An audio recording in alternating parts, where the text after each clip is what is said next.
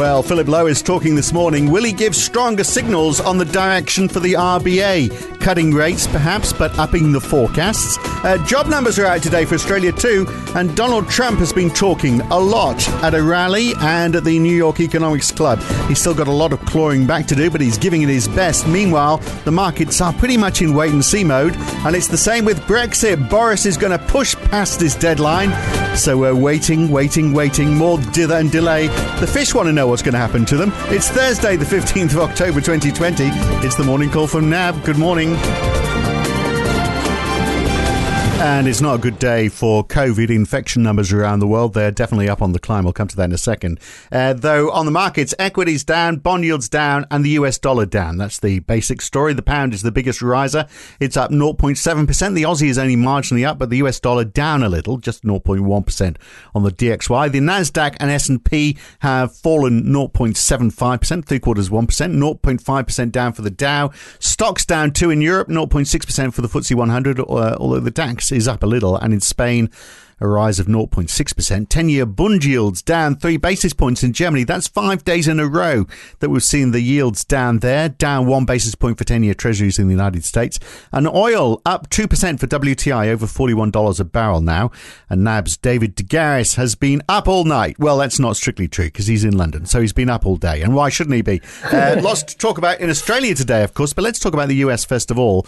And mm. let's kick off with, uh, with earnings season and the banks, retail banks banks might not be doing so well, but the fixed income sector seems to be doing particularly well. Goldman Sachs trounced expectations. Its share price is up uh, about 1.3% today. Yes, it, it seems to have been a good uh, a good quarter. Well, what we've heard so far, Phil, from um, on the investment banking on the FIC side, uh, FIC revenue has been good, but as you said, uh, market's still worried about the retail side, uh, credit impairment charges and losses and so forth. So that's where the rubber hits the road as far as um, you know coronavirus is concerned. And that virus is not going away, is it? Data wise from the United States, mortgage applications down, PPI is up a little, but we really can't take that as a sign of rising inflation, can we? I, I don't think so. You know, you saw iron and steel scrap prices up, healthcare prices up, household goods prices up, but to, mm. to suggest there's a new bout of ongoing inflation, I think that's a stretch at this stage. But, you know, the US is doing so well. I know it's doing so well because I watched all of uh, Donald Trump's 35 minute address to the Economics Club of New York. He also had a rally in Pennsylvania overnight. I have to say, there's, I mean, hmm. he got a hoarse, but he got hoarse after talking for 35 minutes, like anyone would. No sign of him flagging. So, um, you know, he's shown a master recovery. Uh, look, he, in the in the in the polls, he's still the, the, the RealClearPolitics poll of polls. They've got him on forty three to Biden's fifty three. Yes. But he's given it a good go, isn't he? In in all of these addresses, uh, talking to the Economics Club of New York, he basically said, "You've got a choice: it's the socialist nightmare or the American dream. Take your pick." It was uh, it was a pretty dynamic performance, Phil. Uh, mm. As you said, non-stop for just over half an hour um, standing up, uh, not even drinking a glass of water, I don't think, through the whole no. thing. So for a man that, um, what, a week, a week or so ago was, you know, had COVID and so forth, um, it was dynamic. Now, yeah. the, as far as the content is concerned, of course, the election's less than three weeks away. So you'd expect him to be downplaying the potential benefits of a democratic um, White House. That, that's the, my understatement of what he said. no, well, I mean, even completely opposite of those. And we're going to have a vaccine by the end of the year. Next year, we're going to see growth like we've never seen before, which, but incidentally, is pretty much, pretty much what Richard Clarida was saying overnight as well, because he said if there's a vaccine or we introduced home testing, yeah. then by the end of next year, we could be back to pre pandemic GDP levels, which would involve oh.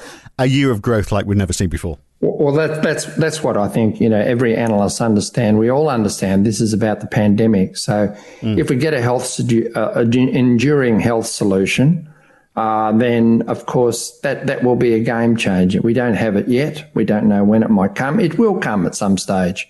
Um, yeah. But of course, he was saying, you know, we're going to have 10 million jobs in the first 10 months of next year. It'll be the you know greatest in the history of the universe, that sort of thing. But um, There we go. Mm. So as you mm. said, you know, uh, uh, Biden's still well ahead in the in the polls, and the electoral college uh, calculator still suggesting that uh, Biden's likely. But you know, we know about polls, Phil. So yeah. um, we do. wait till yeah, November. Although, Although this is wider than last time, but even so, you never say die. But look, uh, uh, he he was asked about the stimulus as well. We know the stimulus is dead before the election now, uh, but he, his so. tone I think his tone said it all because he was asked and he said, "Look, yeah, we want to help airlines and cruisers," but he didn't really give any no, he, he, he behind. They didn't, didn't, give any sign that it's going to happen. Yeah, that's right. He didn't say we're going to do a deal, and we know that there's quite a lot of opposition within the um, GOP for a deal anyway. So it's not just dependent upon him. It's it's mm. a three way deal essentially, yeah. isn't it? So yeah, it's not going to happen, is it? Look, I mentioned in the introduction that those COVID nineteen infection rates are going up around the world. The US now up to fifty thousand a day, seven hundred and forty eight deaths reported in the US today. In the UK, they are really going up, almost twenty thousand in the UK today. Mm. It wasn't many weeks ago we were looking at one and a half thousand. Yes. Full lockdown, uh, not off the cards then. Uh, Northern Ireland says they are going to go for a lockdown yes. for four weeks. Yes. Uh, a big jump, jump in numbers in France today as well, almost 23,000 cases. Wherever you look, it's not looking good.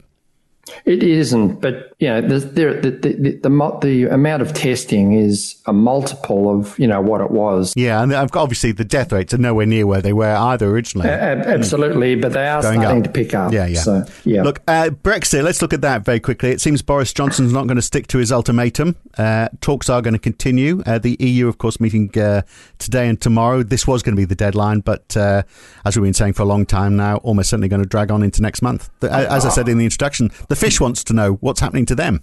Yes, yes, that's correct, correct. Which nets to avoid? So, They're asking, um, yeah, yeah. So um, the fifteenth, sixteenth, which is the summit, which starts tomorrow, the EU leaders summit starts tomorrow.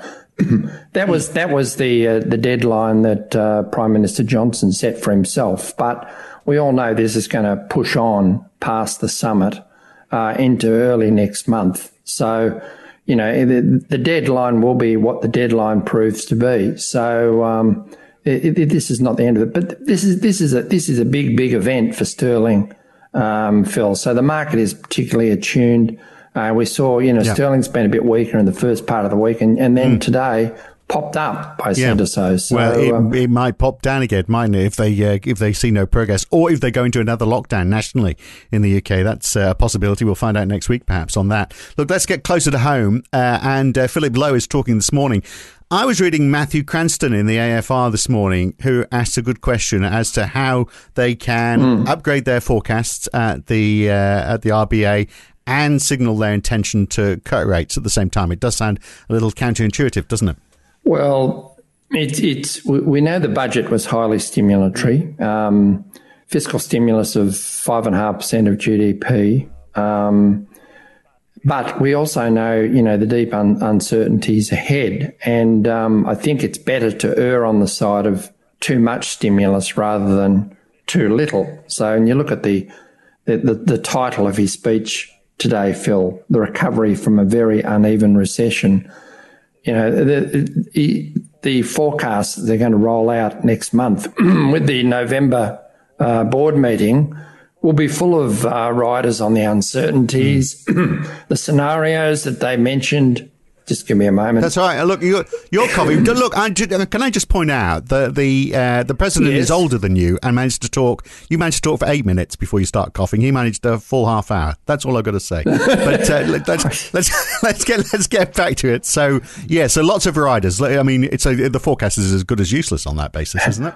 Well, this, uh, the point I'm making is, given the uncertainties um, and the fact that the market is already pricing in at least half, if not more than half, the easing. We've got Terry McCrann on board, even. The analysts expect mm. it. So, um, and we've seen quite a positive reaction from the Consumer Sentiment Index, not only to the yes. budget Phil, but also expectations as far as house price concern, time to buy a dwelling, all of that, all of that. I think the ducks are getting lined up here. So, would the Reserve mm. Bank want to disappoint the market uh, and disappoint confidence in not moving now? Yeah. I think the answer to that is no. So this will be quite an important talk, you think, for, for signalling direction from the RBA, then, just to, or I mean, solidifying that that, that that that expectation anyway. He, I think, you know, he he understands very well, all too well, how these things work. Mm, so, yeah. are we going to hear from today about him acknowledging the market pricing? Um, will he say something like, um, they'll be again considering whether there should be further monetary policy support at the next board meeting or or words to that effect the you know the question and answers and so forth. Will be trying to draw him out on that. Yeah. so could be quite a scene setting speech. And this would be quite an important one for the Aussie because the Aussie is uh, is is is um, sensitive, of course, to, to interest rate expectations. So and, and, uh, the market will be paying close attention to that. And yet we had the the assistant governor of the RBNZ uh, yesterday, fairly hawkish, wasn't he? Uh, talking weak inflation, the economy still on life support, again raising mm, the spectre mm. of, of, negative interest rates. Uh, Indeed. He said this is not a game of bluff didn't move the markets much at all, though, did it? No, it no, it didn't. But um, again, it reinforces in my mind that uh, central bankers want to err on the side of uh, you know, adding further stimulus rather than, than less at this point in time. Now we get uh, Australia's labour force numbers today out this morning from the ABS. The numbers for September, uh, for August, of course, we saw unemployment down, the participation rate up. Mm. we had 111,000 new jobs. Will that rate of recovery continue? Well, the expectation is no, isn't it? That the, the unemployment rate will rise. No, well, I mean, all of that rise last time was outside Victoria, and you you would expect that it would be a very similar situation for September. So um, w- we thought, based on what we've seen, that um, you could see employment down by seventy five thousand or thereabouts. So that's that's more than the forty thousand type reduction that the market is expecting today. But we know that all of these estimates are cloaked by you know the JobKeeper program and the like. They're much more important um, reading is probably in the in the hours worked and uh, what's going on with the ABS payrolls numbers, you know, which taps into the tax office system and the like, you know, people on payrolls and so forth. And uh, just a little bit of late mail is that the Seek job ads numbers for September uh, just released earlier this morning, Phil, showing that um, the year on year rate there was back to minus 20.9 from minus 29.1. So maybe, mm. maybe businesses are starting to recruit more given that it's probably more reasonably expected now that Victoria will start to ease those harsh restrictions as we go into the summer now. Right, and uh, we also get consumer inflation expectations today. I'm not sure, I'm sure how important those numbers are right now. 3.1% last time. Not, that, that seems very. yeah, it seems very high. Anyway, that expectation last time. Look, on, on uh, top of those high import numbers for China yesterday, news overnight that they are borrowing more, pushing up their money supply. So you'd assume that that's going to push up GDP, and we get their inflation numbers today as well. Uh, they really are going gangbusters, it seems. They are, and of course, their GDP um, in in the third quarter was already, um, you know, it, it, by the second quarter, Phil is already above pre-pandemic levels. So one of the few yeah. economies that managed that, and of course, their fiscal a stimulus. Absolutely, yeah. and we've seen that in iron ore prices, haven't we? So uh, notwithstanding the coal news of, of late. So um, it's just more of the uh, the monetary stimulus that's flowing through. Where we've already seen uh, new yuan lending and aggregate financing volumes already. You know, 10 to 15% above year ago levels. Now, uh, we also get the weekly jobless claims for the US tonight. They slipped a little last time, maybe more so this time, although it's hard to believe because it's all going so well, according to what President Trump's been saying. So we'll wait and see what happens there. Uh, we'll leave it there for now, though. Great to talk. Catch you again soon, Dave. Will do, Phil. Cheers. That's how it all looks this Thursday morning. I'm Phil Dobby for NAB, back again with Gavin Friend, also from NAB in London. Tomorrow morning, I'll see you then. Have a great day.